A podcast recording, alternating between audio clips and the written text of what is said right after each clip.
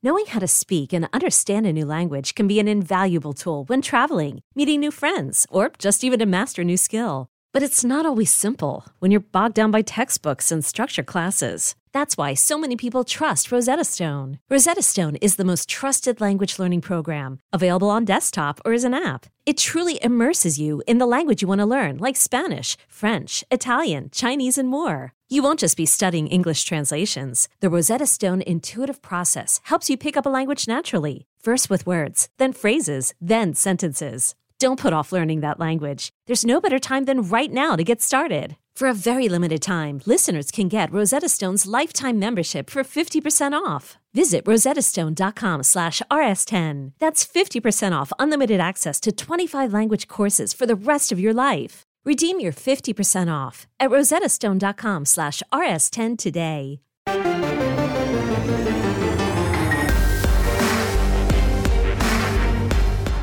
Welcome to the PowerCat Podcast, Go Power Cat dot com's Kansas State Athletics Show. Make sure you're subscribing to our show at Apple, Spotify, Amazon, or wherever you get your podcasts. Now, from the G P C Studios, here's your host, GoPowerCat publisher, Tim Fitzgerald. Welcome to another edition of the PowerCat Questions Podcast. We do this every week, year-round, unless we take it a week off. I guess I just lied to you. I'm Tim Fitzgerald, the liar. Zach Carlson, Cole Carmody, Ryan Gilbert, the whole crew's here. I got a dog that's on medication. He's stoned out of his mind, and it's going to be fantastic. It's just going to be the best podcast we've done, well, all week. We're sponsored by The Fridge. Make sure you stop into The Fridge whenever you are in Manhattan. They always have great specials going on. Make sure you download the Fridge app so you know everything that's on sale at The Fridge. You can scout out the good deals and the prices before you ever set foot in the store. You can be like a shopping ninja. By using the Fridge app, you know where to strike. You need to go left, right to the vodka, get that Tito's handle that's on sale. And it's always got good prices on Tito's. Yeah. Make sure you buy all your Tito's. Dog-friendly vodka. That's right. Dog-friendly vodka at the Fridge. So the story behind that is uh, Tito's is located outside Austin in a rural area. And people were dumping dogs out there. And so they started to bring them in. And they set up an actual shelter for rescues. And then they took the next step, and all Tito's employees can bring their dogs to work. So it's a dog-friendly huh. environment, and now they're the dog-friendly vodka. I missed the first half of uh, your explanation of that, so I was like confused why you were saying dog-friendly, and then I got it. Yeah. And I, I got the whole the story. And and then they turn around and give twenty million dollars to Texas Athletics. But anyhow, the vodka is wonderful, and you can get it at the Fridge. That was a sad ending to a good story. How's our questions this week, guys? Are we, are we going to have some ass-kicking questions? Pretty good. We've got so many new people at the website. It's so much fun. We, we've got all these new voices. We're growing like crazy. Oh, my gosh. And and they're asking good questions. We had to restrict everyone to one question because Zach Zach's head exploded a few weeks ago. Someone will be shamed on this podcast. Yep. Someone violated the rules. His name is Riley Gates. It wasn't, but we can shame him. I, I would like to apologize to Riley for picking on him last week during the podcast. I know you did nothing, nothing to deserve that. You're a fine young man. Nothing else? Oh, I'm supposed to keep talking. That's that's all. That's and my... there's a ball hitting to left field, whatever that setting is. Here we go. Your questions from Wild Bass Station. One of these guys is going to ask them because I, once again, forgot to ask in advance who's got what half. So someone talk. I got this. Cole! First question comes from Kevin three sixteen. Uh, Zach believes they are new to the podcast, new to the site. He is not for I sure. I didn't say that. I just He had some posts. He had some months, but I don't remember ever seeing him on the podcast. Oh, I've uh, never seen him. And for all our young newcomers to the website, happy four twenty. Go ahead. Thank you for that. Um, Kevin wants to know, what are realistic expectations for the two kids Coach Tang picked up this week? They don't have stellar stats from last season. Let me give you a little historical background here. First of all, they're both four-star guys. They're both highly regarded coming out of high school. Um, both have really good upsides. They... Is dude drinking? Is that what I'm hearing through yeah, my headphones? Hearing. um, they both have really high upsides. But I remember many years ago when a guy named Curtis Kelly transferred to K-State from UConn, averaging over two seasons, mind you, two points a game. And he came to K-State and was, you know, he's cherished as a K-Stater. So sometimes a new beginning can really change your whole outlook, change who you are. But these are foundation type guys. And I don't mean that as depth, but this is the type of athlete that they want to bring in. And both of them are going to be sophomores. So they're going to be in the program for probably three years unless they blow up and leave early, or who knows now with transfer portal. But um, I like them both. I don't have huge expectations for them, but I also recognize they have a an unrecognized or unrealized upside that I'm excited about to see what happens. Now, they'll go out and get some guys that can put up points immediately. They're going to find those guys. But bottom line, with everything they're doing in recruiting, they're not taking a stopgap class. I sense that at Missouri. Uh, it's and, and I'm not criticizing Coach Gates' approach over there at Missouri, but he's just grabbing guys left and right. And maybe he has a master plan of how all these pieces will fit together. Maybe he doesn't. Maybe he's just getting the best players he can find, and we'll figure out how they work together. Over at K-State, Jerome Tang is looking for guys that fit what he wants. So maybe Missouri will have immediate success that K-State doesn't have next season, but I think Tang's building it from the ground up from the very start.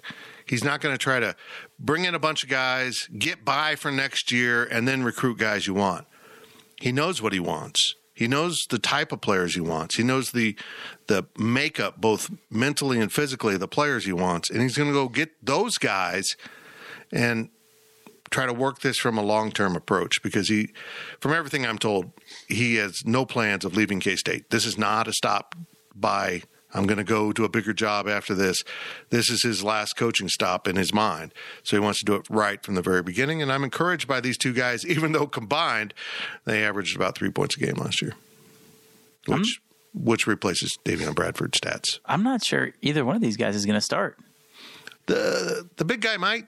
He him maybe Colbert might. So just for the if you're if you're new um, and you haven't been following along, a um, how's the rock that you're living under? Um, but B, it's Jarrell Colbert and Cam Carter. Right. Cam Carter from Mississippi State, Jarrell Colbert from L S U. Yeah. Um, so I'm not sure either one will start. I know that especially it's going to be hard for Carter just because they have been in on a lot of guards. Yeah. And so that might be hard for him to break the starting lineup. Colbert's got a chance. I, I think that he was the more highly recruited. If he can be a, the shot blocker, rebounder, and let other guys score, that, that's going to work. Yeah. But I don't think either one of these guys have very high expectations. I don't think this is – I don't I don't think you should have super high expectations for either one of these two guys. The way I see it is this is the appetizer for what Coach Tang hopes is about to be the main course, mm-hmm. right? This is two guys. They still have, what, six or seven scholarships left? Seven, yeah. There's a lot of movement still to be had. I don't think either one of these guys are going to average more than... Hold on, we did it again. It's eight. All right, they've only got five guys. Did I do it again? We did it again. Okay, just, just forget my counting. Yeah, but right there at five. With Manning, they're at five, correct? I'm not I'm not out of my mind here. Yep, they got two correct. transfers, two returners, and yep. Manning. So that's five. five. They're thirteen. Math is hard. Eight. Okay, eight. They got eight to go. So... I don't think any either one of these guys is going to average more than, what, eight points a game? Is that fair? Oh, yeah. So, Very I mean, I, I, I, I... That's optimistic. One of these guys next season is averaging eight points a game. They didn't get the type of kids they wanted out of the portal. One of these guys might be, you know, the replace the production Luke Kazuki. I don't... I, Luke Kazuki. Oh, boy. Had, like, just, like, you know, you got to replace... You have to find ways... Not every guy is going to play, I guess is what I'm saying. And, you know... I'm not saying Cam Carter won't play. I'm not saying Colbert won't play. But if neither one of them are starters, that's probably a good thing for Jerome Tang. Yeah, if you're stashing four stars on your bench, that's, yeah. a, that's a pretty good thing. Good problem to have. Mm-hmm. I, I just find it interesting that K-State's now taken two guys from Power Five programs that were four-star recruits that weren't playing very much. Meanwhile, they put into the portal some guys that played significant minutes, and I th- truly think that Nigel Pack will be the only Power Five signing out of mm-hmm. the group. Mm-hmm. Maybe someone else sneaks in there, but I don't see how. But the only guys right now to have a destination, Sari Lewis to Rice and and Carlton Lingard apparently to U T S A, which I totally missed. I didn't mm-hmm. even see that happen. But yeah, everyone else is still looking. I think Miguel's final three schools, only one is Power Five, South Carolina, I believe. Hmm. Ironic. I, I thought he'd be good playing for Frank Martin, and he's going to the wrong place. That's a great comparison with Kirk Kelly, though. I mean, on top of the fact that he transferred and, and found more success after Zach's stomach is oh growling God, at us. It's unbelievable. Growls all the it's like. It's angry. always, always it, it here. It wants lucha. I mean, it can't. Yeah, nah, not, uh, it's going to make more of those sounds if I eat lucha. But Kirk Kelly is going to be, for all we know, a G A again next year, mm-hmm. and yes. so to have him as a mentor down low. I mean, say what you want about Kelly, but his fundamentals were just tremendous, unbelievable, and that didn't go away. We watched practice last fall. Those don't go away. It's like riding a bike. So that's only a good thing. And Cole, I agree. I don't think either one of these guys will start, but it's not like Tang is holding on for dear life. And if he doesn't make the N C double A tournament, he's getting fired. He's got a long time here. He knows that. And this is just the foundation of the rebuild or the, the elevation, whatever he calls it. Right? I, I'm telling you, folks, there's so much talent left in the portal. And every day between now and the end of the month, when they players have to be in the portal by May first, is it as of May first or before May first, whatever, to be eligible next year at a new school. So uh, there's going to be more talent, and there's more talent dropping in all the time. So I, I like that he's taking this patient approach. You know, he's they offer everyone that they think they want, and then they evaluate them, and they pull back on some guys. I think we've seen that. They've, they've decided we can do better than this. We can This doesn't quite fit what we're looking for. Now, it will be interesting if they get into middle May and they're still struggling for four spots, how they address that. But I'm also prepared for them to go into the season maybe with eleven scholarship players and go find some walk-ons and save some scholarships for next year. I mean, I get the feeling that Jerome Tang rather have an empty scholarship than introduce a one-and-done player to his locker room that may disrupt things. I think he's that focused in on the word he refuses to use, culture, because it's kind of turned into a cliche. Um, because all every coach talks about, coaches want to talk about culture, but only the really good ones build a culture. That's that's the biggest def- line of definition that decides who's successful and who's not. Who can build a locker room culture? Who can build a culture within their program that players strive to uphold? The best at it in the game, I really believe this, is Bill Self. K-Staters don't want to hear that. But he can have a culture that certain guys carry through the years, and then he can introduce a Remy Martin. And it took him most of the season, not only to get him healthy. K U fans will just tell you it's about Remy getting healthy. It wasn't. He had to buy in. He had to understand that he wasn't the superstar at Kansas. He was at Arizona State. Bill Self won that battle. There was only two outcomes of that battle. He was either going to bend to Bill Self's will and become the player that helped them win the national championship, or he was going to get kicked off the team. That's what a good coach does when he's trying to build culture. And I, I think that'll be the biggest thing that Jerome Tang takes away from Baylor. Once they zeroed in on their type of athlete and their type of culture and locker room they wanted, the type of individual they wanted, it clicked. It wasn't just about getting better players. It was about being a better place. And he knows what it takes now. Cole, you'll you'll appreciate this. Hard work beats talent when talent doesn't work hard. Mm-hmm. And Dorian Finister, who's on K-State's radar, announcing his decision here in a couple weeks. I don't even believe he has any stars on twenty-four seven, but mm-hmm. if he wants to work hard and put in that effort, that's a million times better in this coaching staff's eyes than a player who has X amount of stars and just has raw talent. Agreed. Next question comes from Bring On the Mob. From your time covering the Cats, is there a coaching change that has revitalized and captured the fan base as quickly and completely as the Tang Gang has? Huggins. I mean, and it was different. The times are so different. We're talking fifteen years ago, sixteen, fifteen years ago.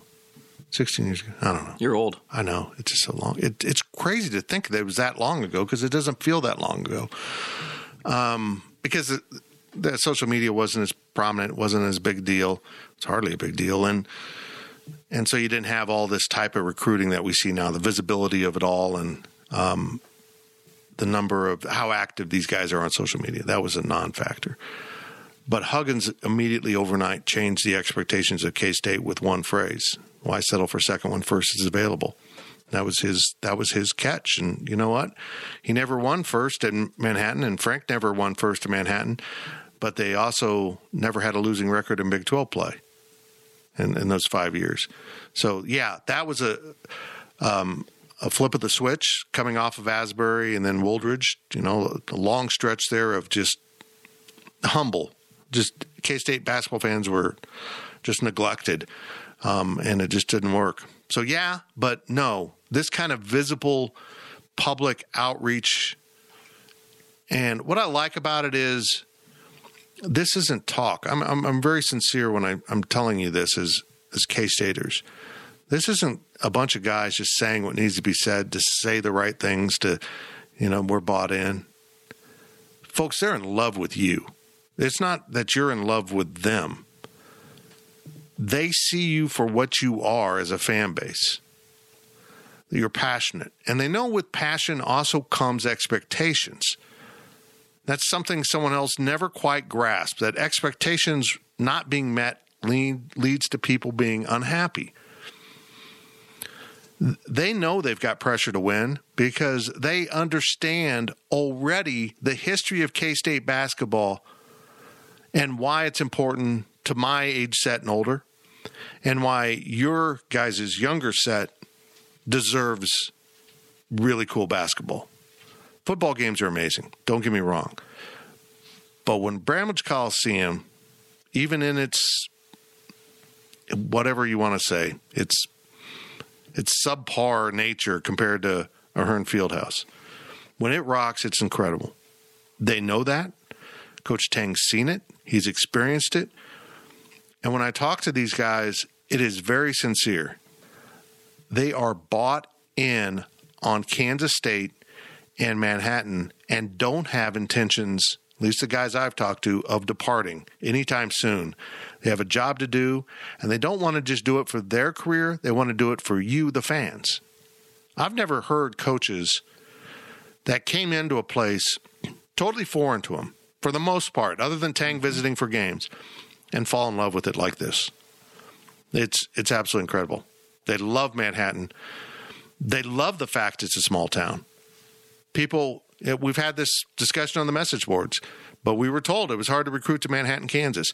That is the biggest flippin' cop-out any coach could have. It's too hard to recruit there. Any sport, too. Yeah. No, you're too soft to recruit. You don't understand how to sell. Good salespeople can turn that to a positive. And I told one of the coaches this. I flat out told him. I said, for every kid who says, I don't want to go to Manhattan, Kansas because it's too small, there's a mom that wants their kid in Manhattan, Kansas, where they will be part of a family and have a whole hell of a lot less to get in trouble with. And they're using that. This is moms, dads. This is a great place to send your kid. We got them. This is a family here. Everyone looks out for each other. And it's still a college experience. And it's a college experience. Mm-hmm. I think to answer this question from my perspective, um, I'm going to take this and turn it on its head for the Chiefs, okay? Oh. Because this reminds me of when Patrick Mahomes took over the N F L and Chiefs fans fully embraced him as the quarterback. After one game when he just so happened to destroy the San Diego Chargers at the time, and then Ryan's Pittsburgh Steelers, and threw for six touchdown passes in week two. Um, Chiefs fans were all in, and he has been a staple in the in the Chiefs community, and he is the face of the franchise, and you know, one of the faces of the N F L right now. So um, I'm not saying that's what's going to happen with Jerome Tang. He's not going to have that immediate success, but like, that's what that reminds me of as far as like a fan base clinging to something and claiming it. Um, so, yeah, I think it's really cool. And you're right, Fitz. I, I, I have nothing but, even if they don't have as much success as fans maybe want them to have right away, I still think that support is going to be there because they're doing it the right way. Small correction, Cole. They were not in San Diego. They were in L A. They were in L A. Okay. Wow. Unacceptable. My mind is blown. What? The... Zach knew that. No, I looked. I double checked it. I was oh. certain that Cole was wrong, and I needed to point it out. They played in a soccer stadium. Yes, yes, they played in Never Carson. Forget. They were the Carson Chargers. That's right. That's right. Not really, but that they were. Hmm. There you go. The there Home Depot Center, whatever it is called now. Next question comes from Get Out More Cat, who, let's just say this right now. He asked two questions. Some people don't know how to follow the rules. And have we seen that gif where it's just the guy going, get out. You're fired. That's that is what we need to say to get out more. Cat. That was good. Um, I kept him in, though. I could have, but he asked two really good questions. And the only reason I knew he asked two is because I was going to put in the second one. I was like, hang on. He cheated. Should we send him a message right now and ask which one he wants included, though? What if he wants the other one? No, you, you get one shot. One question, one question. Uh, so only. You're only taking okay. the first one? Yes. Yeah. Okay, only stop. the first yep. one. Do not miss your chance to blow. This yep. opportunity comes once in a lifetime. All right, Eminem.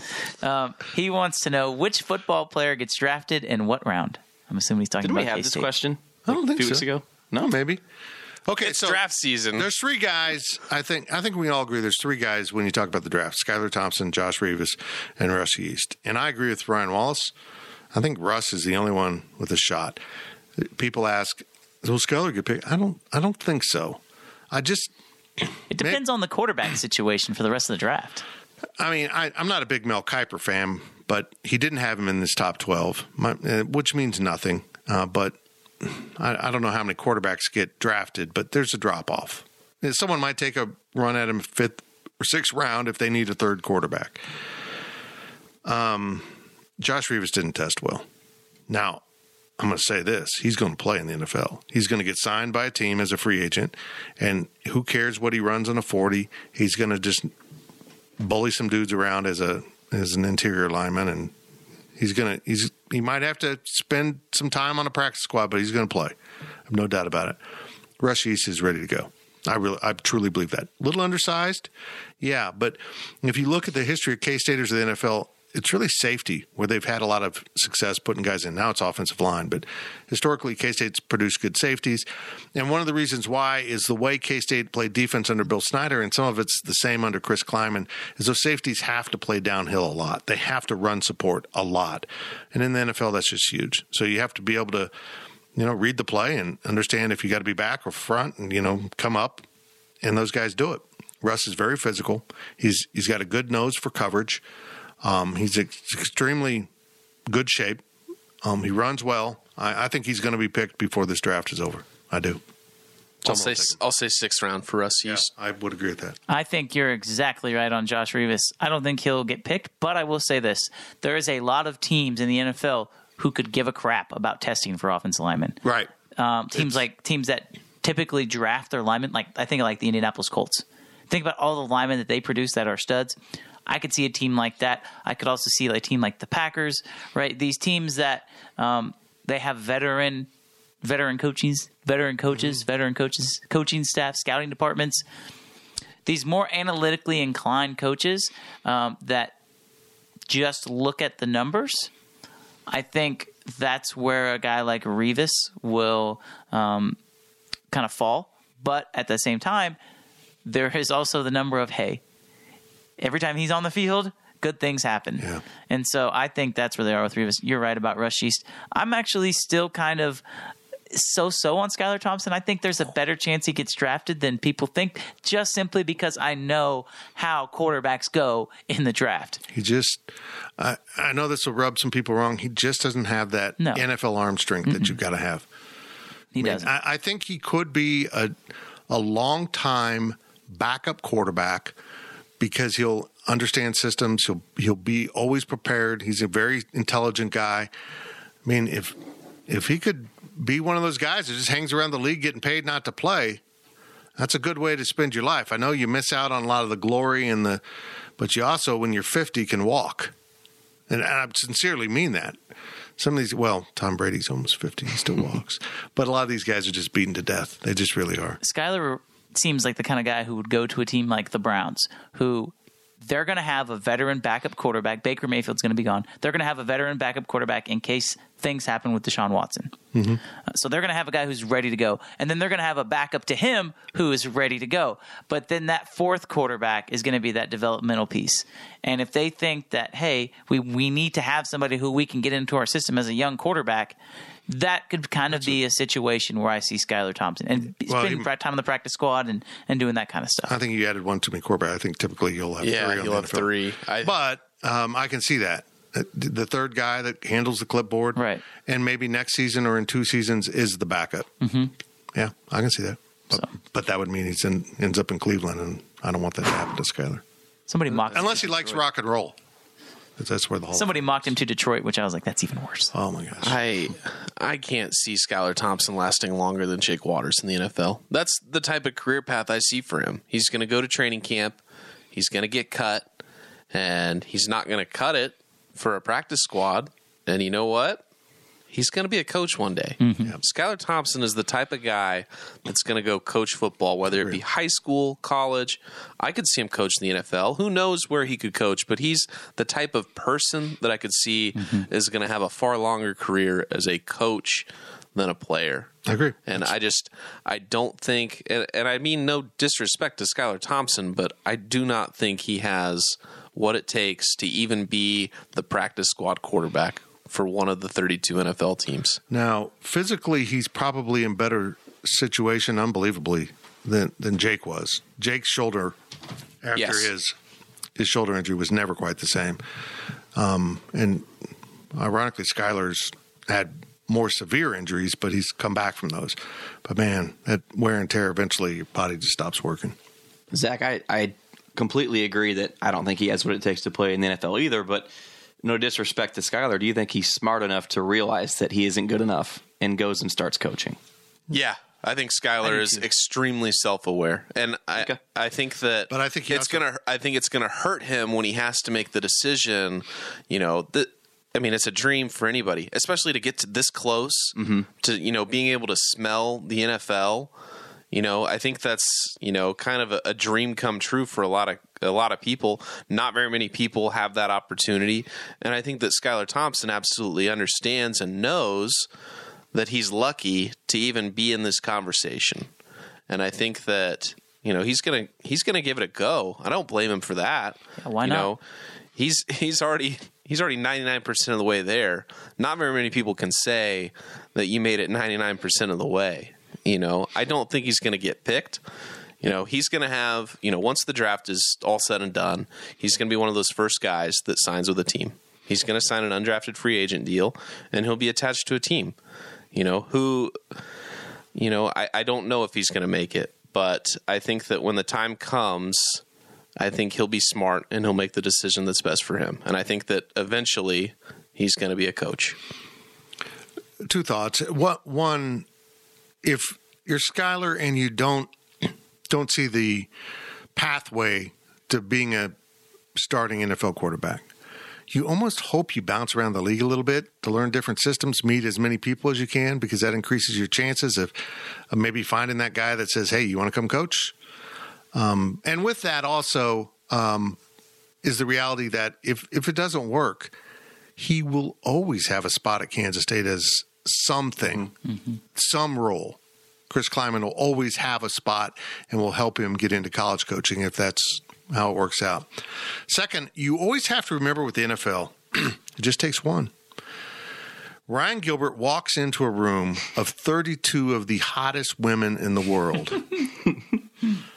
More than likely, all thirty-two are not going to be into Ryan Gilbert, but maybe one, we'll call her Detroit, thinks Ryan is sexy. The other thirty-one don't have to agree, but it just takes one, and you're drafted. You might be the sixth round pick for Detroit, but um, I'll take it. You're there. You're there. It just takes one.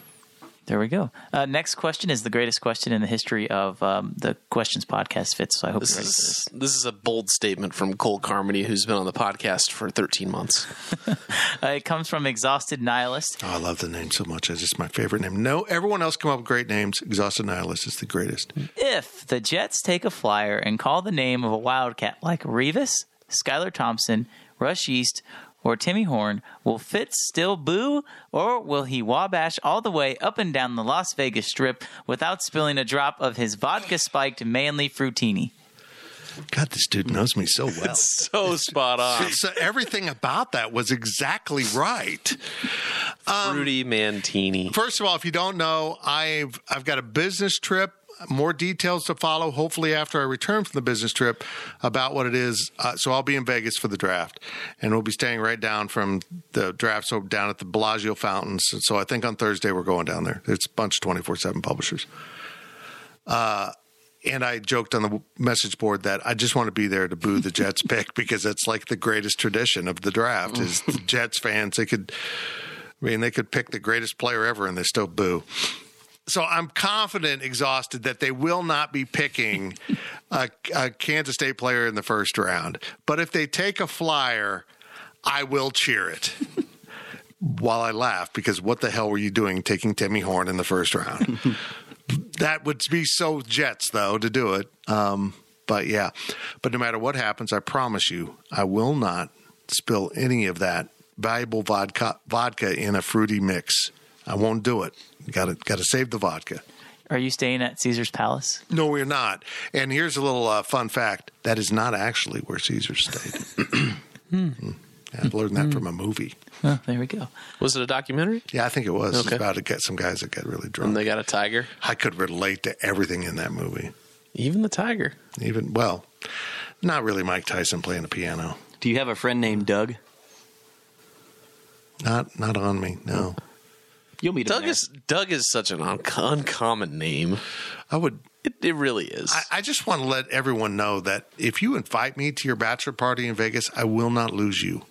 I won't lose you. I might lose myself, but I will know where you're at. Very good. Next question from Oiler Cat two.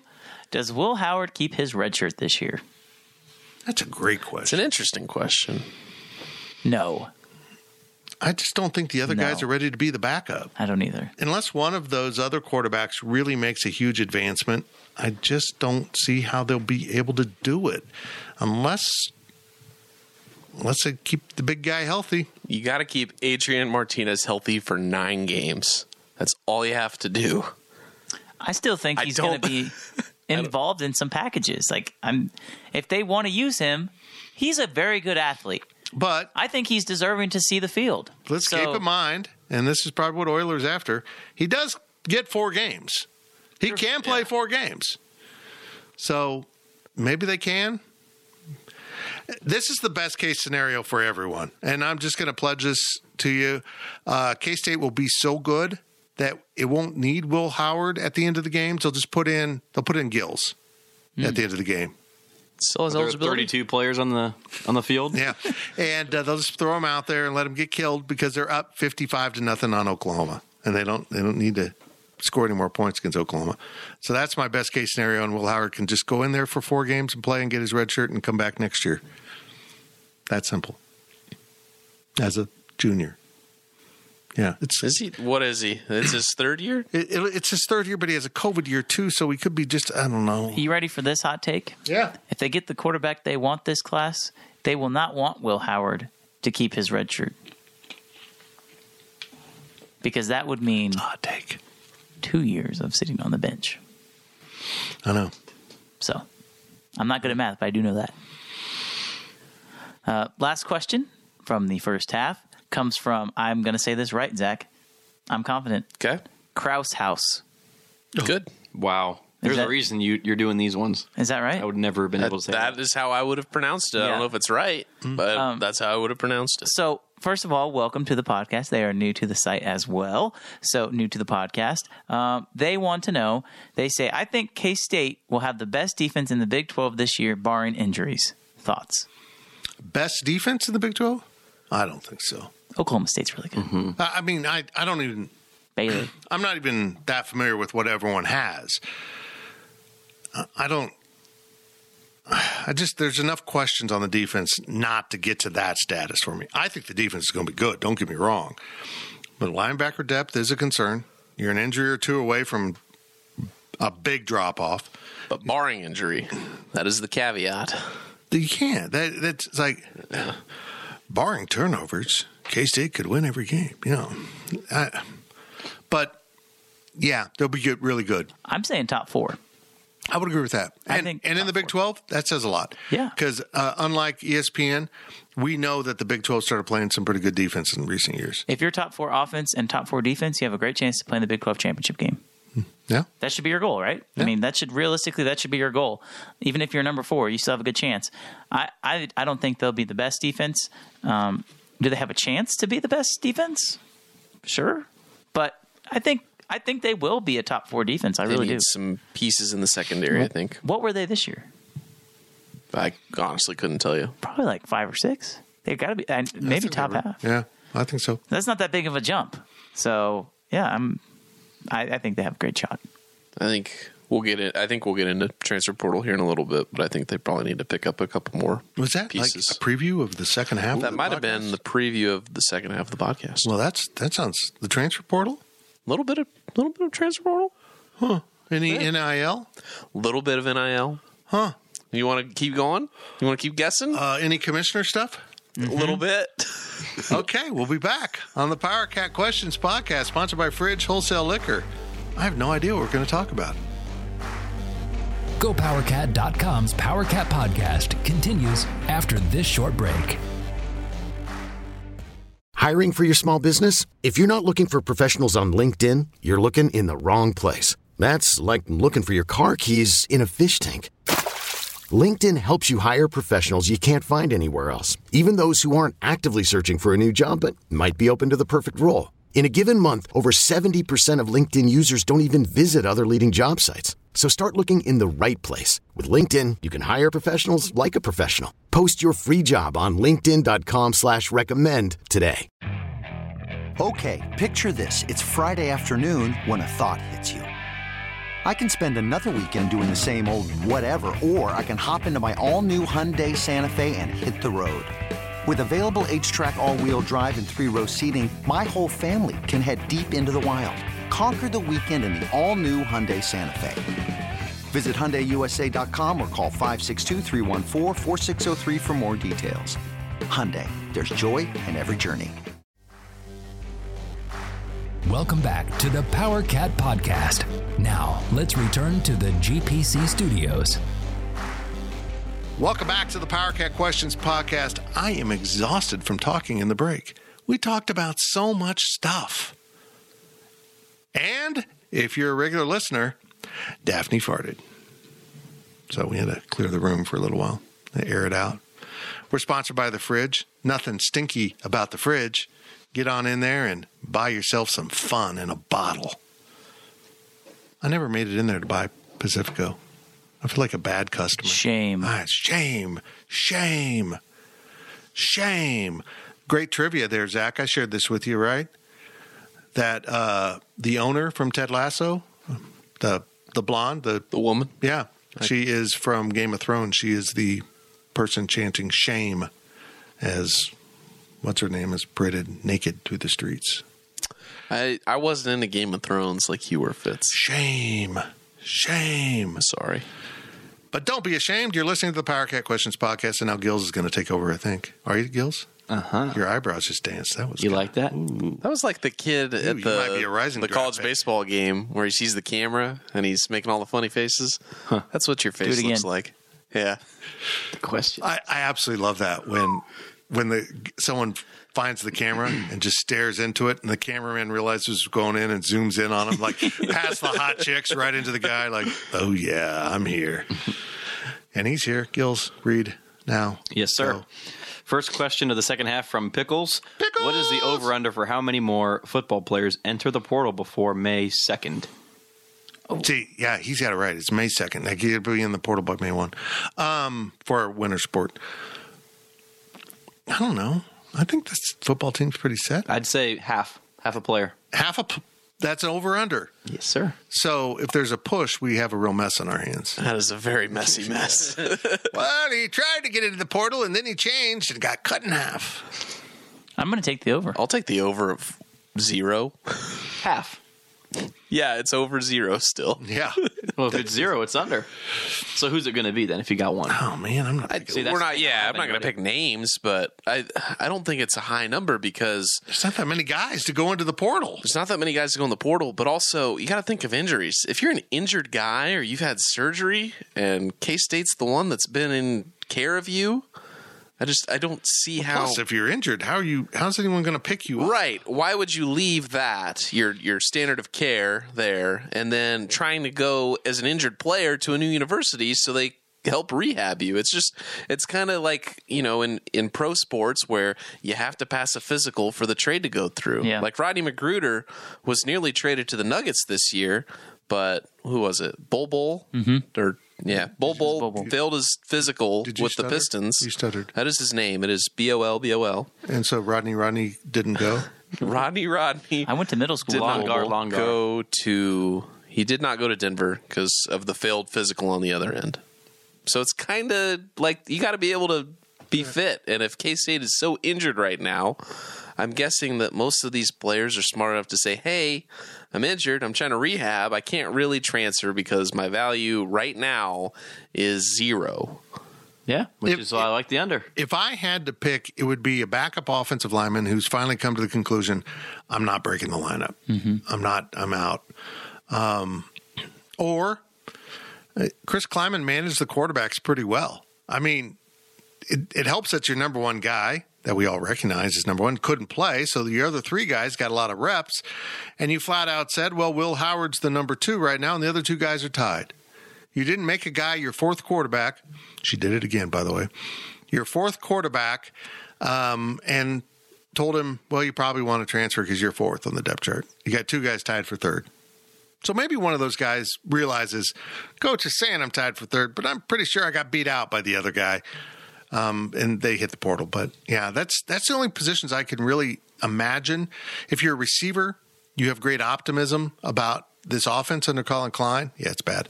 Uh, if you're a running back, well, there's hardly anyone left, not named Deuce Vaughn.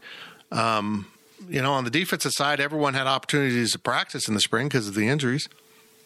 It's God, we might need to break. As a church house yeah, creeper. The, the uh, Fitz's, yeah, it's bad was not a comment on the offense. That was a comment on the smell that we were all smelling. It's really bad. What's, she has a demon in her butt. You know what they say. Silent but deadly. Oh, my God. Oh. I was going to say something, but yeah, I couldn't finish. Say it. His memory's been wiped clean. Yeah, it was like the Men in Black where they take yeah, a picture and... She, she, She took her magic. Do they take butt. your picture? Or do they or just the, do a you know, light? It's like a flash. light. Yeah. Oh, I remember. I was going to say the backup long snapper just transferred. Well, but in all honesty, I think the kid's brilliant because he realized I want to play defensive end, mm-hmm. and so he's not looking to go to Clemson. He just he wants to get in the transfer portal and go to maybe North Dakota State or probably not even that level. No. To be honest, Pitt State. Yeah. Yeah. So I'm going to take the over just because, hey, if the backup long snapper is going to transfer, then I could see like a walk-on somewhere entering the transfer portal. That's what's great about the transfer portal. It sounds so romantic. You know what I mean? I'm in the transfer portal. You do realize before the transfer portal, if you transfer down a level. You could play. You could play. Yeah. It's the same rules, but now you get to say, I'm in the portal, and you end up at Missouri State. Unless there's a, a, a Brandon, uh, Brandon Jennings incident that happens here in the next couple of weeks. I mean, we only have, what, thirteen days as of right now. I'm going to take the under. I just don't know who it's going to be. Yeah. But uh, just because you don't know doesn't mean you can't say that eh, probably somebody. I think half is really – I think one and a half is a better number. We should get Wally on the phone. For an over, over under. Because then you could take your under and still have one. Because I, I feel like there's going to be at least one. Probably right. Two. How much are we betting? We are not wagering any monetary, anything of monetary value. Wonder if Ghost Day Kate wants to wager. He asks, has the transfer uh, portal sure. been good? Has the transfer portal been good for college sports and athletes? No. No, it hasn't. And I'm in favor of the transfer portal. Don't get me wrong. I'm not opposed to it. I, I'm all in favor of players having the ability to transfer and play. I just think, I've said this before, and I know it's kind of nitpicky and maybe stupid. I think naming it the transfer portal was a big mistake. It sounds so cool. It sounds so cool. Um, and it's not cool. It's not cool what's happened to a lot of these kids. These kids think they're leaving because a parent or a former coach or friends have told them they're better than their current situation. And in some cases, that's true. but most of them, a majority of them, end up transferring to a lesser institution, and maybe that's fine. Maybe that's what they want. Maybe if you've been a backup at Kansas State playing basketball, you want to transfer down and play. I'm all into that. I, I mean, if I had stuck with basketball or something, I would have had to play D two or something. I, you, you compete at the level at which you're comfortable and a, able to compete. But there's also a level of kids that find no place, that have been convinced they're good enough to be at a F B S school, not maybe not in Power Five, and they get out in the real world and they realize my only choice here is Duquesne. Mm-hmm. And, yeah, that happened to a K-State player who would have played for K-State, would have played Big twelve football, got talked into getting into the transfer portal and ended up far away from home playing F C S football. Yeah, the transfer portal, I feel for the kids that have an opportunity to get a free education and squander that because someone convinces them to go into the portal because life is better on the other side of the portal and they find no scholarship on the other side. That's the problem with the portal. And here's the other thing. They might be eighteen, nineteen, twenty-two years old, but these these are legally adults. And this is a decision they're making. I, you know, I, I'm sorry. You made a poor choice, but we've all done that in life. I think the portal's really good for programs like K-State right now. I mean, when Bob Huggins came in, we talked about this in the first half of the podcast. When Hugs came in, you had to keep the roster together. You you went out and you looked for a junior college player that might be available. There wasn't much available. I mean, when Bruce Weber came in, he somehow found D J Johnson, which is ironically one of the best recruits he signed. Mm-hmm. It's probably one of the top five. I'd put I'd top five. Ten. Really? Yeah. He's yeah. up there. He was a four-year player got, that started yeah. from almost day one. You got he never Dean left. Barry and Kamau, and then who's next? Probably D J. Yeah. At least Nigel. Guys that stayed out Nigel. And stuck. Mm-hmm. Yeah. I think that. I mean, Marcus Foster was tremendous. I don't know what our guideline is. Well, as a re- recruit, yeah. yeah. But, I mean, he was too. As obviously. An impact yeah. player for Kansas State basketball. I think well, that's do. Actually but a pretty. I'm yeah. just saying that's okay. how much things have changed. You didn't have these options. Yeah. Now, if you're at Missouri, you can just kick everyone out and go get a whole new roster in one year. It's incredible for that. And it does. Offer opportunities to players. You know, K-State just signed two guys that weren't finding much success or playing time at their institutions, even though they're highly regarded recruits. Maybe they were overrated, or maybe they just didn't have a proper opportunity. They didn't fit the system, and they'll flourish at K-State. That's what's great about the transfer portal, but so many kids get left behind. What's great for K-State is they haven't lost. They don't lose in the transfer portal. If somebody goes to the transfer portal, they're not going to a program that's better than K-State, and they're taking talent from the transfer portal that are coming from places that are better than K-State. So I think that, you know, it it might be bad for the athlete. It might be bad for college sports as a whole, but I love the transfer portal because it's great for schools like K-State who can capitalize on, you know, their perceived shortcomings in recruiting. It's the sports, college sports version of a redistrib- redistribution of wealth. Yeah. Uh, and, and unfortunately, it's the schools like Detroit Mercy that lose their star player. You would think the coach would have a good end with keeping him on, but apparently not since his dad's the coach. But, I mean, they lose their best player. But it, what a great opportunity for a kid like that to transfer up and go mm-hmm. see what he can do against the best. So, yeah, there is kind of that. But also, you find kids coming back down. If I recall, like, one of the early players for Frank ended up at, like, Detroit and flourished. So, and he was nothing at K-State. So, yeah. You, you, Michael Orris. No, Michael Is that Orris. Right? No, that was a, that was Bruce's other first mm. recruit. I think Nigel Pack is going to be the first K-State player to land at a program that you could say, you know what, that's probably a better situation than K-State. Right. Or at the very least, at least better than what K-State was with Nigel Pack. Let's look at Josh Youngblood. That guy was going to be a star at K-State for four years. And he went to Rutgers and just was there. Just a dude. Surprised yeah. he didn't transfer this year, honestly. I, He's got twelve days. Yeah, I don't. Yeah.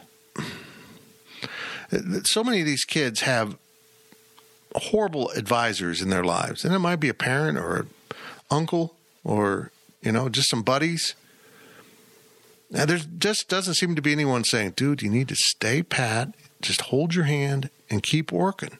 You're in a good spot. Everyone wants instantaneous gratification, and that's not how it works. You gotta, you gotta grind. You gotta earn it. Tajuan Gordon's my best example. Imagine if he just locked down and and and he was a team player, not only here at K-State but at Mizzou, and now he wants to be a superstar at New Mexico State, I believe. Mm-hmm. Good for you, but I'd rather play in the Power Five. That's just me personally. Yeah. I'm not going to shame these kids because that's the one good thing about the portal is it gives them the power. You know, it's their life. They can do whatever they right, want. It's exactly. just if, if it was me, you they just don't understand, right? Their their brains are, are still developing, I feel like, and they don't understand what's in their best interest moving forward. Well, in fairness to him, he was the Chicago Player of the Year, according to the Sun-Times. Uh, apparently they were drinking that day when they made the choices. um, but or it was just a down year. He was playing interior and, you know, in what's predominantly a guard guard-laden high school league where everyone just wants to score a bunch of points. So maybe he looked really good. It had to have been a really down year. But the second I saw him at an open practice when the media went, I'm like, this guy can't shoot the ball. And hold on, he doesn't have a left hand. He can't dribble. You talking about Selton Miguel? Oh, Selton Miguel was who he was. He's not really good with his hands. He doesn't have a post move that he can commit to memory. He he is a certified... What's he talking about? What is this? What is this rant? Stephen A. Smith. Uh-oh. He doesn't have a post move that he can commit to memory. He's got small hands. He doesn't really move. He does, He can't shoot. That's not he, he doesn't have a post move. He I'd, is I'd a certified. That is a blasphemy, Stephen A. impersonation. I, he I, is I, a certified scrub. I'd rather have Trump than Stephen A. on this podcast. And both of them don't really work. Um, I've never heard that. Blasphemous. Blasphemous.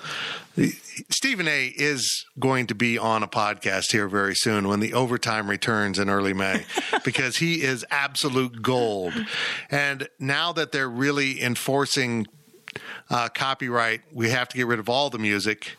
So no more drops of Rick Ross. Huh. We could probably pull off a grunt. We could pull off that, but yeah. not music. Yeah. Right. Aw, sad day. Somebody will know the rant that I'm talking about in the comments. And if you want to post the video, you'll make my day. Okay. Let's move on. All right. From Topeka style sushi. Mm. We all know how such good tremendous sushi. That is. It's like carp, like uncooked carp. Uh, with some brown lettuce. That's so good. It comes straight from the bleh, the Missouri River, I, I believe. I don't think that's the, in no. I don't think that runs through. It comes from it, Wanamaker. It's imported from Missouri. The Wanamaker River. Look, there's no Wanamaker River, but they just found a bunch of dead fish along Wanamaker. Lake Shawnee. Fitz, regarding the Premier League slash Super Conference, E S P N is plotting. Who is to say places like Vanderbilt, Mississippi State, and other Big and other Big Ten schools have any interest in playing semi-pro ball? It's it's a valid point, and uh, you know, I, I think E S P N is just assuming that the Super Conference will be the Big Ten and S E C as they currently exist. And I don't think if you're some of these schools, you want anything to do with that. No, Vanderbilt doesn't care. Vanderbilt doesn't have any dignity. Vanderbilt knows what they are. They're They're the easy win in football and basketball typically. Once in a while they get good. They're just good in baseball. That's their sport. Um, but if you're the if you're Vanderbilt, let's it's a good example. And the N C double A plays hardball. Oh, you want to break off and start your own football thing? Well, you're not coming back to us with your other sports. If you're Vanderbilt and you no longer can go for the College World Series title, you might have to stop and think about things. If you're Oregon and they tell you, well, you you can run your own track and field in the Super Conference, but you're not going to have an N C double A title. You might stop and think about things. It is going to be a big decision, but at the end of the day, everyone's greedy. Everyone is greedy. And a life with one hundred million dollars a year in media rights is better than sixty million dollars a year. No, it's not. It doesn't. It, probably not. You want to know why? Because when you get into the Super Conference, every coaching salary will be hyperinflated. And that's what's going to suck for the Kansas States of the world if they're excluded from the Super Conference and they want to be in. Because then what happened with Scotty Hazelton will happen over and over and over. Mm-hmm. Second, someone has success, there's going to be so much money thrown at them that there's no way K-State can responsibly match it. And I'll just see how it all plays out. I don't think this is going to work. First, start with keeping an eye on the Big Ten media rights. If they have the balls to exclude E S P N, and I think they might be looking at it, that's a game changer. That's a middle finger to E S P N saying, you're no longer the power broker you think you are. Because we just, we've got Fox owns most of our rights, and we just brought on a game of the week in C B S, and we have Apple Plus or or Amazon Prime. You know? I well, mean, who, who voted against playoff expansion? It was the Big Ten, Pac twelve, and A C C, right? Yeah. That's the middle finger to E S P N, and I think it's what, you know, I know on our boards people talk about, oh, we hate E S P N, we're anti-E S P N, I am. But you're also pro, you're also pro playoff expansion. You can't be both right now. You True. are either, you are one or the other, and if, if you want E S P N to die, or at least for their share and their influence to go away, you need the Big Ten and the Pac twelve and the A C C to stand up against playoff expansion. Okay, let's clarify what he just said. The contract E S P N currently has says if they if there's an effort to expand the playoff, they own the rights for mm-hmm. an extended period. And so eventually, uh, essentially, those conferences voted against giving E S P N prolonged rights to an expanded playoff so that when, when twenty-five? I think it was a ten-year deal. So whatever the yeah. ten-year initial deal and whenever the expanded playoff happens, I believe it would extend and basically reset the deal to another ten years. My, my thought was that um, there's so much that goes on behind the scenes. And, and we know that E S P N's operating behind the scenes constantly. We've seen what they do. They're- I mean, the fact that the S E C voted for playoff expansion says everything you need right. to know about E S P N. And and I'm all for it, but I don't want E S P N to have it forever. And I think those conferences said, well, Fox and C B S and Amazon and all these entities have talked to us about this. They want a shot at it at twenty-five. And you know what's what happens when you have multiple entities bidding? Yeah. You make more money. You make more money. So while I was upset by it, I get why they did it, and um, yeah, I'm all for it. I'm, all, I'm I'm for anything that dilutes E S P N's pull, because E S P N isn't looking out for the fan. They're not looking out for college athletics. They're not looking out for anything other than E S P N's interests, which is, at the end of the day, their own business, and I get that. And Disney shareholders. Right. But they are essentially going to salt the earth of college athletics. Yeah.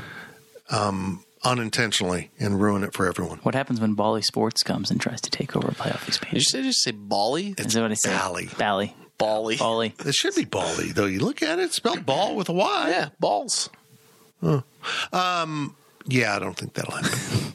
they, they, you, I think a basic, basic idea in broadcasting is people can see the game. Yes. They haven't mastered that. I would agree. I looked at getting their app, which isn't even available. They said it would be available, but it's not even available. It's like a billion dollars a month, right? Yeah, it's like eighteen bucks yeah. a month. It's so stupid. To watch the Royal... Eight, what? Now, if you break it down with every game, it's not that much, but... Hey, a dollar a game. I'm a Royals fan. I'm... I There's not enough alcohol in the world I could watch every game. That's just a miserable existence, sitting around watching the Royals every night. But a little bit back to the question, and this kind of goes back to my rant from last week. You know, why would Vanderbilt or Mississippi State or other Big Ten schools, you know, have any interest in playing in semi-pro ball? I don't think E S P N has any interest in a lot of those schools being in a super conference. You think Purdue is going to be in there? The, the only reason they want sorry, you is King to, Jim. Is, sorry, King Jim, is to be the bitch, to to be right. the one that gets knocked around and beaten up and. But nobody's they just, they just want you for that. The L's. Nobody's going to be the L's. Nebraska is going to be the school that takes the L's. Oh, they do anyway. Auburn probably is the school that becomes the school that takes the L's. Nebraska is the poster child for what could happen if you join a super conference. Someone has to lose the conference games. And particularly if it's separate from the N C double A and they're not playing the Kansas States or North Texas or whomever in the non-conference. They have to play all their games in their super conference. At the end of the year, the overall record will be five hundred. As many losses will be handed out as wins. It's the simple truth of sports, and someone's going to be on the losing side. And there's going to be a lot of programs used to winning that are now six and six. They'll be a mess. But, Zach, if you dismantle the S E C, how do you not include all of the S E C. You can't just leave out Vanderbilt. Isn't that a lawsuit waiting to happen? I would think so. I think I, I think excluding anyone without offering them an opportunity to join by meeting criteria is asking for lawsuits. I'm sorry, but when E S P N tries dismantling the Big twelve like they did last summer, anything is on the table for yeah. them. Yeah, they're, anything they're is on the table. Shameless, and they're still working on it. Why? Why, why does E S P N want Ole Miss and Mississippi State in a super conference? Dude, they don't. They, they want maybe one of them. They want. They want them to take the L's, and they, and they're great fans. Everyone in the S E C outside of Vanderbilt has great fans. I mean, Vanderbilt's just a a total misfit for that league, but it's traditional. It's been in the league forever. South Carolina and Kentucky. Why would E S P N want them?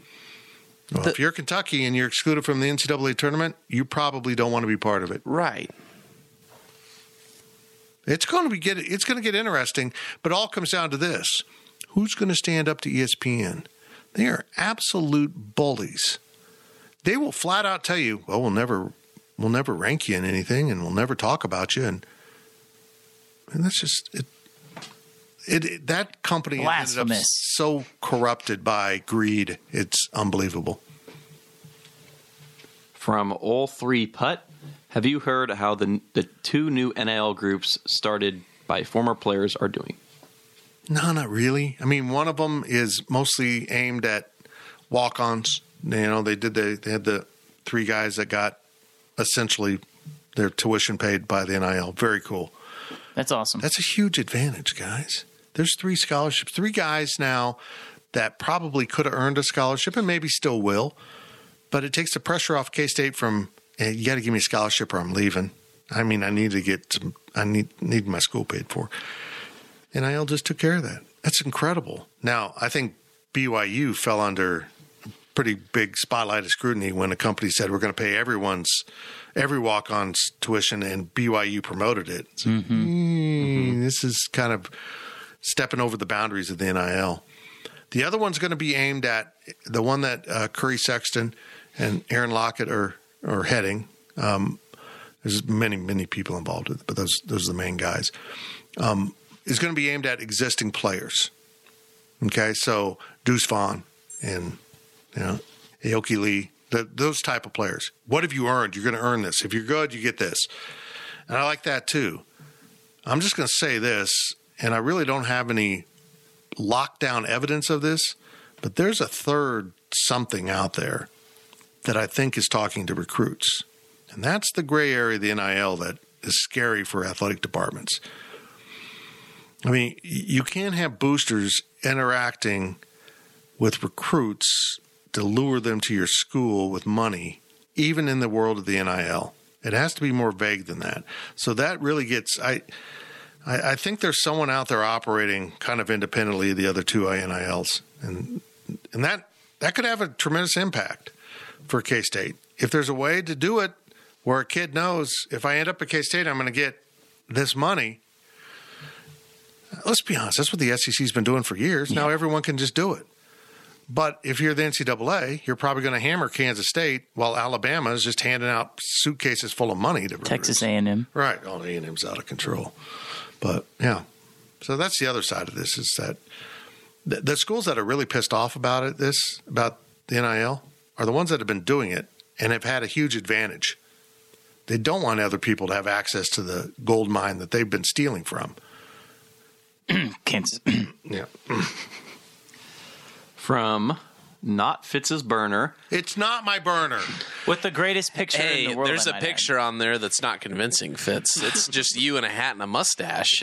I don't know what to say. You're pretty good with Photoshop, aren't you? Man, that he is pretty good with Photoshop. Uh, that's a very fancy mustache. I want to meet pretty not convincing Fitz's burner. Raleigh Fingers mustache right there. It, it looks like a nineteen seventies relief picture. You Deep. know, Chuck E. Cheese. Well, you didn't have kids, so you've probably never been at a Chuck E. Cheese. As far as he knows, yeah. yeah. Um, oh, I've been in Chuck E. Cheese a lot. Oh. He, it looks like the uh, the one guy with the mustache and it would move. Yep. You know what I'm talking about? Okay. Yep. That's hopefully somebody else got that reference. Is that Chucky? Yep. No, not Chucky. It's like the Italian pizza maker guy. He's like the chef, right? It's not Chucky. Isn't what? Chucky a bear? Chucky's a mouse. Oh, he's a God. rat. He's a rat. That's that's perfect for a food place. Perfect. Good. Good. He's marketing. A pizza rat. You can't sneak a piece of cheese by a hungry rat. This is true. Go. Rex Hudler, folks. With the new Big twelve Conference around the corner, does this year's football season have, have any added importance for the remaining eight schools to try and establish themselves as a or the top team? Uh, yeah, I think so. Um, I, I would feel like, anyway, when you have an influx of something new, um, you have new teams coming in. Yeah, when Texas and Oklahoma say, see you later, um, there's going to be somebody who's going to be favored to be at the top of the conference, and it's going to be somebody from the existing Big twelve. So having that winning culture and establishing that winning culture, it's extremely important, and especially with the year after that, because the year after that is Texas and Oklahoma's last year. We don't know for sure. We're thinking. Who knows? Uh, technically, it should be twenty-four, but I don't think it will be. Either way, I mean... We're going to have one or two years of an expanded fourteen-team Big twelve, which is a mess. Yeah. I, I, I had someone tell me, well, the Big twelve is looking at going to fourteen permanently. I'm like, no. Mm-hmm. No. No. That is the worst number to be at. Quit. No conference should be fourteen. It's just a, nope. you're, you're two conferences of seven. Look what happened to the S E C. They don't play each other anymore. It's just a But mess. That's also them just being dumbasses. You know what? Yeah. Well, they play one last game. Yeah, they also play one. They also I'll play also one add, game. though, guys, like, let's just be honest. This is going to be a completely different Oklahoma team. Texas won five games last year. And but they're, they're according to E S P N, they're, they're back. Yeah. They're, they're a good back. team. They almost beat Kansas. They almost beat Kansas. The whole point of this is it's the conference is still wide open. It really is. And when those two teams leave, it's just going to make it even more wild. I think it's important for someone to establish themselves, you know, over the next two years before Cincinnati comes in, because I think Cincinnati's the one team, at least right now as it appears, to be the one that can claim the throne immediately. And I don't think that that's necessarily good for the conference. I don't know that. Uh, especially from the perception, just, you know, here's Cincinnati, this outsider, and they come into the Big twelve. Oh, look, they've won. Well, the Big twelve wasn't that good. That's what everybody's going to say. But if you get a school that comes in immediately and is in the playoff, that's great for the Big twelve. No, here's the, that's here, also true. Getting back to the question from Not My Burner, um, I think next year is really important because it'll be the last year of the ten. Okay, so if, if in twenty-two we have two schools, not Oklahoma and Texas, like we did in twenty-one, that are in the title game, that sets an interesting trend. And then they're around for at least twenty-three, maybe twenty-four, with the other four new teams. And they start losing to those teams, I think it's going to show that the Big twelve is just fine, even though it doesn't have the big fan bases of a Texas. That's all that. And I, I completely understand that importance of that demographic of having a huge national following. But E S P N can try to prop up Texas all they want year after year after year, and this year was just shameless what they did. Don't tell me it's some computer ranking. Someone put in the... Put in the uh, all the coding, all all the what am I trying to say? Give me a word. Formula. The formula to decide. Algorithm. Algorithm. There we go. That's the word. It was too many too many syllables. It's That's way why too I'm here. Uh, algorithm. Um, and yeah, they just basically tailored it for a program like Texas to look good. They won five freaking games last year, and had to have K-State play in a miserable game to get the fifth win. They lost to Kansas. What what computer formula has them ranked sixth in the country? It's just so blatant what E S P N's trying to do. It's sickening. It's not even doing journalism anymore. It's not it's not even being responsible in how they cover college sports. It's gross. Yeah, I hope the new programs come in in a year and kick their asses up and down the field. We'll see how it all plays out, but this year is important. I hope it's Kansas State and who else? Uh, Iowa State. I don't want Iowa State. Baylor. K U. I don't want Baylor. Oklahoma State. T C U. T C U in the title. There you game. Go. Finally. All purple. What's it say if for two years in a row it's not Oklahoma and Texas? When you try to frame this as they're the only good teams in the conference. It means the quote-unquote the Big twelve is down. Yeah, that's exactly it. That's how it'll be played. Oh, good. Well, then take them. They're down. Have them. Have them, and then we'll see if they win. If Oklahoma goes in the S E C after not making the, the Big twelve title game two years in a row, three years in a row, I'd be pretty comical if they made it in the S E C. Texas is going to get trashed in the S E C. Absolutely trashed. Texas, you absolutely opened up your entire state to the S E C now. I know A and M did that to a degree, but you just threw the doors wide open. Good job, boneheads. Take your money. You never have enough money, do you, Texas? Oh, take the money and run. Thank you, Steve Miller. Last question from K S U number one. Should we be concerned Kirk Schultz is getting this much interest for a Big twelve commissioner? Here's why you should be concerned. Fitz, take it away. Well, here's why you should be concerned. Because it indicates a void of leadership that other people know that it's going to be a really tough job. I mean, this new media rights contract's going to be tough. I think it's a sign of that more than anything. Kirk Schultz has been very active in athletic leadership. But I don't want a guy who made it a priority to get rid of Emaw in any – if that's what your priorities are, I don't want you around. I just don't you, – you get lost in minutia as a conference commissioner, and it's disastrous for all your members. I just – I can't see someone who – was so bothered by something so trivial right. as that coming into a conference that has B Y U in it. Right. What how how can you how can you operate if that's your mindset? I just Kirk Schultz must have a great agent that is putting his name out there for this job. That's the only thing I can think of as to why he's being considered as a candidate. It is insane to me. He is as dynamic as a package of crackers. He is the Melba toast of university presidents. Now, they're trying to spin him that he's really dynamic in meetings and he, he's forceful and okay, whatever. Maybe that's a statement about the bland leadership of the common university president more than his outstanding nature. I they need to get someone totally – I like what the Pac twelve did. I don't know if George whatever – what's his name? Kleinkoff? Klein... Something. I don't know if he'll end up being good, but I appreciate what they attempted to do. Yeah.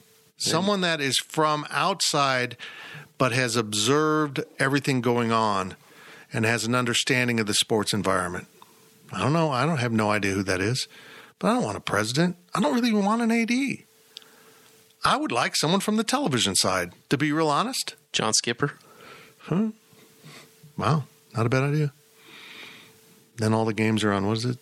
What's how do you pronounce that? D A Z N? DAZN. DAZN. That's right. I can never remember it.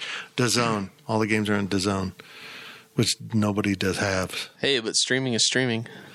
If you're paying five bucks a month for it. But the, the thing I'll give DAZN, if you don't know what that is, it, it sounds like the name of a uh, pepperoni pizza calzone or something. Like they do a lot of pay-per-view boxing and fights. And, and that, had, that was they filled the void after Showtime and H B O kind of stopped right, doing and fights. They were doing a lot of soccer, but they lost a lot of that. That, that was their – basically they're looking at an overseas audience as of now. I think they do a lot of baseball in, in the uh, Asia. I'm not totally certain what rights they have, but I, I just know DAZN was kind it, of a, a it, fight place. It's a huge platform, just not for the sports we typically watch yeah. or talk about. You know. Yeah, that's that's the kind of outside-the-box thinking. I have a person I would love to be a candidate. He would never be a candidate, and I can't even mention on this podcast. I'll just say that because he works for some competition. It's not Oliver Luck? It's, it will be Oliver Luck. Let's be honest okay. here because God knows the one thing the Big twelve is going to need on the next media rights is a whole lot of Oliver. No, Luck. Luck. You did your best. That's all right. That's all right. Is that it? Mm-hmm. That was it? Mm-hmm. Oh, my God. This was so long. This was so – This I apologize. Where are we going after this? So long? We can't talk about that. Uh, Next week we will. We're going to go – we're just going to go we to the fridge. We already mentioned the other place. We're just going to go to the fridge and hang out and just drink at the fridge. We can't do that either. Damn it. So many rules. We'll be back next week. Next week, we're going to have an early podcast, this version, and a special recruiting podcast with our own Ryan Wallace and Kevin Flaherty from twenty-four seven Sports as we discuss this incredible year of football recruiting in the state of Kansas. That'll be next week on the PowerCat Podcast before I leave for Vegas to do some serious work and also swim in the Bellagio fountains. Thank you for listening to the PowerCat Podcast. Make sure you're subscribing to our show at Apple, Spotify, Amazon, or wherever you get your podcasts. PowerCat Podcast, all rights reserved, go power cat dot com.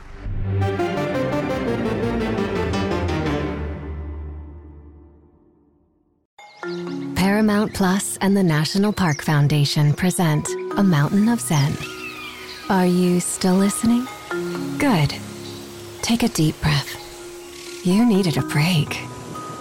This Earth Week, you can live stream seven national parks for seven days on Paramount Plus. So, yes, you can literally stream a stream. Paramount Plus, official streaming partner of the National Park Foundation.